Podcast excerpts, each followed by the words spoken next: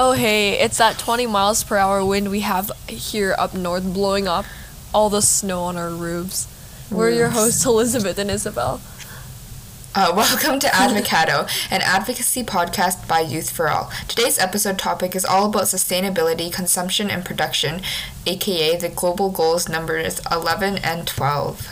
Also, as usual, thanks to Ali Ward for this intro. We're recording this from Canada, and this is just our opinions. Well, it's going to be more of like a fact-based episode again. Don't actually know when you guys are going to hear this, but currently as we are recording, it is the middle of, it's the peak of winter in Canada, and it's freezing. And I went out today, and my face is all red. How did you survive, bruh? Bruh, I don't even know. I wore so much clothes, and I wore a scarf. Honestly, it's actually smarter just to wear a mask outside, because then your face is also warm. True, because then, yeah. But then your like nose gets all snotty and it's all like wet. Ew. It's like a big piece of wet cloth. I just don't go outside, so. Yeah, that's probably honestly a good idea. Okay, so today, as Isabel already alluded to in the beginning of this episode, we're going to be talking about global goals number 11 and 12. So I'm going to start off with global goal number 11, which is sustainable cities and communities. Now, keep in mind that we wrote this outline a long time ago, and my brain can't even remember anything that happened yesterday. So. Okay, we're going to start with 11.1, target 11.1, which is safe and affordable housing. So, it's basically about giving people basic services and upgrading slums. Oh my god, okay, this is like a bit of a detour, because this episode requires detours, because it's going to be short, but, yeah. I remember a few years back, they did like a debate topic on slum tourism. That was probably in grade 7, because I don't remember that. No, I don't think we even did. I think it was the people before. I was looking through the older debate things. Oh, we did save them, bruh. No. They're on the website. Oh, they. Okay, yeah. But, I will say it. Yeah, slum tourism is a pretty contentious topic. Okay, target 11.2 is affordable and sustainable transportation systems. So that's like road safety, public transport, for all, and including those like in vulnerable situations, so that's like women and children, people with disabilities or older people. Of course, public transportation is something that'll come up in like a lot of these goals that we've talked about, like 11 and 12. What's the last few goals we talked about? Number 5 and 10. We did 5 and 10. All of these more like industry, like city-based things. Okay, target 11.3 is inclusive and sustainable urbanization. So that's enhancing the inclusive and sustainable urbanization. Something that's really cool about our city, well, it's not even cool, it's not a good thing, but people like to build out, right? Because I guess the land is cheaper when you build out, and you can get like have a bigger house or whatever, and it's like not as expensive, but it's not as close to the urban like areas. But it's not a good thing, because then like it's harder for everyone to get around. We don't have like one really big transit system in our city, so it's called the donut effect. I don't know if you've heard about it. I have not. But yeah, it's basically when people build out and then there's just like a ring. Yeah, okay. Target 11.4 is protecting cultural national heritage.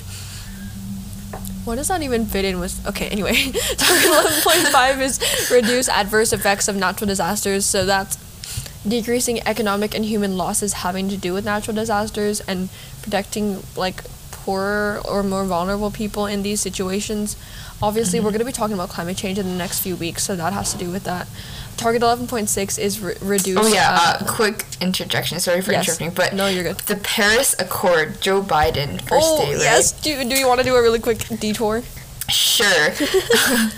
Okay, wait, there's this one Congresswoman. I was reading the news, and apparently she tweeted out something like, we don't want to support the Paris Accord because we are interested in Americans rather than people who live in Paris. But the thing is, it's not... The Paris Accord isn't named because it benefits people solely in Paris. It's named because that's where it was signed, right? Which is just kind of like misinformation, but you know. Don't call this Congresswoman out, but she's a bit sus. Okay, so target 11.7 is providing access to safe and inclusive green and public spaces. So I think one thing I think of when I like see that is like that, you know, that what is it called in New York? They have like that Central Park, right? Like that one like green patch, and you can like walk through there, and it's nice, and you can run and stuff, and it's like there's just this one like nice green area in like a big huge city full of people and full of like, and it's like nice pathways and stuff too. It's just really cool. So like increasing those areas in cities would be good. Okay, target 11.8 is national and regional development planning. Target 11.B is implement policies for inclusion, resource efficiency, and disaster risk reduction. So basically resilience to disasters. Another thing I think of when we talk about resilience to disasters is Japan, because we studied Japan in previous grades. And they have like this, I don't know, worldview of like stoicism where they like build back. Because like obviously Japan, you know, tsunamis, stuff like that, earthquakes. So obviously in the Western world we don't have, at least in Canada, we don't have as much like, I don't know, build back attitude. Resilience. Yeah, because we don't even, you know, experience that much. Maybe other than, like, avalanches, I don't know. Okay, target 11.C is support lesser developed countries, so that's financial and technical assistance. Okay, things to do. Support a project in slums for safe housing. Shop locally. So, okay, we had a debate about this. We had a failed, today's the one week and 1 day anniversary of a failed debate. Bruh. It was so failed. Remember how failed it was? That was really sad, though. Like, okay, because they're supposed to record a result and it, like, counts towards, like, regionals or whatever. In essence, it doesn't actually matter, but it, like, counts towards something at least. But in this debate, you know how there's, in the beginning of quarantine, everyone started using Zoom, and there's this whole issue with Zoom things being hacked. Well, that happened, except it wasn't even really hacked. It was just that the link was leaked. And, like, people came in and started doing, like, crazy things. Wait, were you there? Were you there when it leaked? No. I wasn't there. I was in bed. My mom, the downstairs computer was in it, so I was like, bro, why can't I get it? And then I realized, yeah. Eventually, they ended up just, like, not recording any results or anything. It's just kind of sad for all the judges and all the debaters, but I mean, what can you do? Yeah. But like another thing is, why don't they just like send out the link and then give everyone the password? Yeah, exactly. I mean, I know like you could still leak the password, but like that's better than just you like leak the link and every other person no matter what comes on from exactly. Like where like Europe or something. I don't know what they were doing. I know my partner was in there on the link, and she was just like, this is so weird. Okay, she's like, Elizabeth, come, like, I don't even know what's happening. I'm like, I don't know anything. I'm in bed. Okay. Another thing you can do for global goal number 11 is shop locally. Oh, yeah, we were talking about the debate. Shop locally. So, basically, we had a debate about this, and, like, I was on proposition side, I think, for that one. But, like, the topic was something along the lines of, like, shop, like, why should we benefit local businesses instead of big, like, corporations like Amazon and Walmart? Yeah. And obviously, it's because there's, like, a local culture and puts GDP back into your, like, locality. Another good thing about shopping locally is that you can like prevent like unethical practices, right? Because we have like a minimum wage law. We were talking about this exact thing, I think in 8 and 9, whatever it was, economy global goal-ish things, and then it was like perfect for the debate because I kind of like referenced the global goals in my debate. But yeah, shop locally, that's a really big thing. Okay, something that came up in my debate was one guy was like, local businesses are literally just like a scam. They're like, you have to pay so much money. Why can't I just go to Sportcheck and buy something? This girl in my round, she's like pretty good, but she had a very specific reference about how like she plays volleyball, and she was like, okay, like I have to buy my spandex, right? And then like it's a lot cheaper somewhere like Sportcheck. I mean, I'd say a lot of people where we live like buy more like from like larger, I wouldn't say like corporate, Costco's a corporation, isn't it? Yeah, larger corporations and not as locally, because we live in a pretty big city. Yeah. But yeah. Well, not like New York big for sure. It's tiny compared to that, but it's like but it's big in Canada. Yeah. Yeah. Okay. Next thing you can do is elect leaders, like vote in your local community, because you know if you have like a better relationship with your your counselors or your aldermen or whatever they're called in your city, then you have more of an impact or a voice. You can commute sustainably, which is, you know, obviously not great because of COVID and long distances, like as in like carpooling, but you can still bike, I guess. The last thing you can do is take care of public spaces. So, like, renovate areas or organize a cleanup or trim trees. Near my house, they have, like, a big public garden, which is a pretty pog thing. So, basically, global goal number 12 is responsible consumption and production. So, it's described as, our planet has provided us with an abundance of natural resources. However, we have not utilized them responsibly and currently consume far beyond what our planet can provide.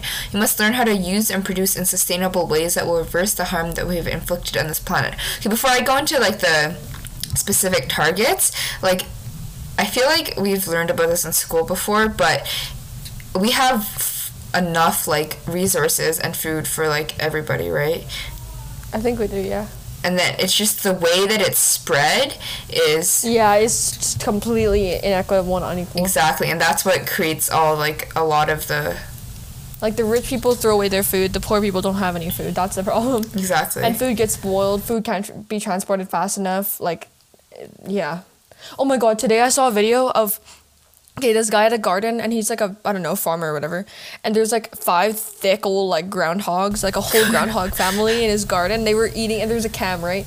And they're, like, all the groundhogs were, like, right in front of the camera, just eating these whole carrots and these whole apples. And there was a mom and one of her kids, and the kid was trying to get an apple, and the mom was like, nope.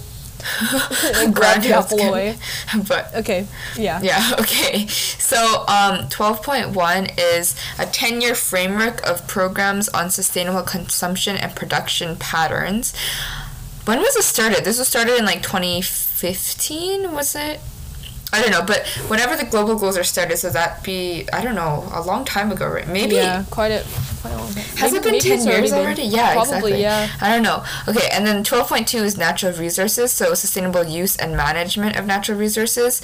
12.3 is half the global per capita food waste, so we kind of already touched on that. So cutting down all aspects of food waste, including the production and supply chains that are, like, inefficient and just create a larger waste of food than is necessary or, like, than can be prevented.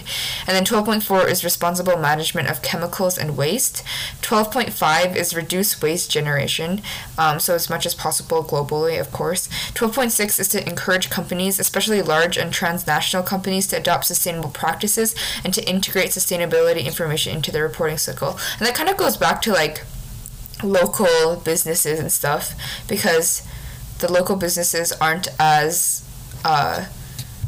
Elizabeth just putting in the, okay, local businesses aren't so are, like, more sustainable almost, because they don't really outsource as much, or they don't have as much impact. Yeah, outsourcing is a huge thing that comes with, like, larger corporations. Like, outsource, and, like, especially because, like, countries that have stuff that are outsourced often don't have, like, the laws and legislation in place that are, like, needed to protect workers, so they're often, like... Okay, so, like, the biggest debate in this area that we talked about was, like, people outsource, right? But they pay these workers in, like, Asian countries, like, not even half, like, maybe, like, 10% of what they would pay here in, like, North America.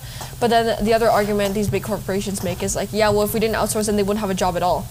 But a lot of these times, these people work till they're dead. Like, they have a job, but they're paid almost nothing, so they... Or even, like, but child they work labor. So much... Yeah, same, that's another problem, like, child exploitation.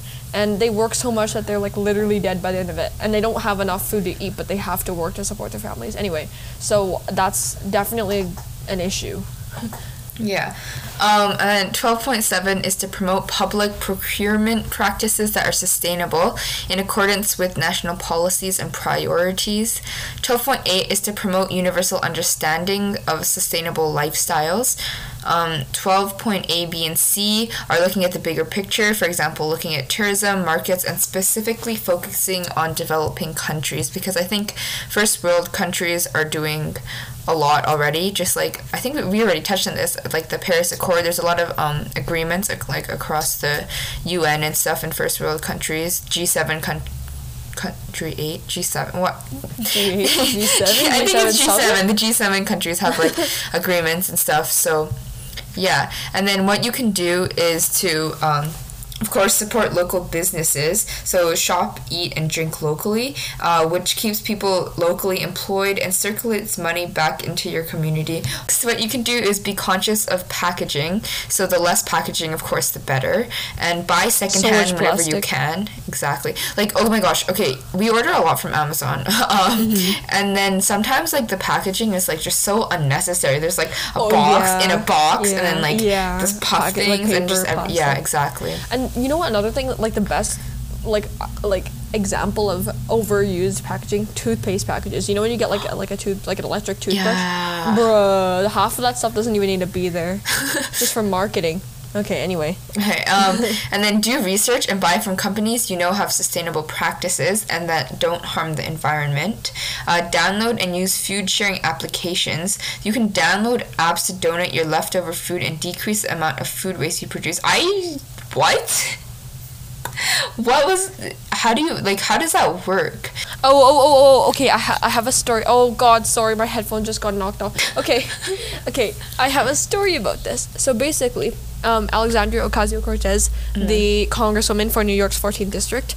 Also, if we're going to talk about her, go watch her Knock Down the House documentary. It's very good. Okay. It's about her 2018 election. Okay. And, oh yeah, she defeated Jim Crowley. No, Joe Crowley. Okay. So basically, she posted this thing on her story, right? And it's like a food fridge. So if you have like excess food or extra food, you put it in the fridge, right? And then people who need it will go get it. And then it's like trusting, like not a trusting, but like if you ever have extra food, you'll put it in there. And then if you fall on tough times in New York, then you'll just go back there and get some food. And it's like so the coolest thing. Like maybe not like leftover, like you took a bite out of it and you left it there. More like I don't know, like I pre-made some lasagna and like I have it, I don't really need to eat it or it'll go bad and I'll go put it in the fridge. There's so many things that could go wrong with that though, like that's true. Ooh. I know, but like, and also there's this other thing where like on university campuses where they have like excess food or something, like they'll put it all somewhere and people will take it if they need it. Damn, I did not know that. That's pretty cool. It's like the coolest thing ever. And there's like apps too, like, oh, I have extra like this, come get it, come pick it up. Then again, of course, like now with COVID and, you know, like there was already sanitation, yeah, like, you know, questions, but it is better than just throwing it away. Especially if you know the person, you can like food share. Yeah. And then there is also choose reusable products. I think that was like also above. And advocate for corporate responsibility. Join petitions and campaigns calling out businesses with unsustainable practices. Basically boycott people that don't have good environmental practices. So again, it comes back to like, can we trust big corporations and what they're doing? Yeah, transparency. But yeah, issues. That's pretty much targeted ads. Oh my gosh, we've gone full circle. Yeah, we really have, guys. We made it. We can stop podcasting. No, just kidding. Damn. All right, bye guys. Last episode. Bye.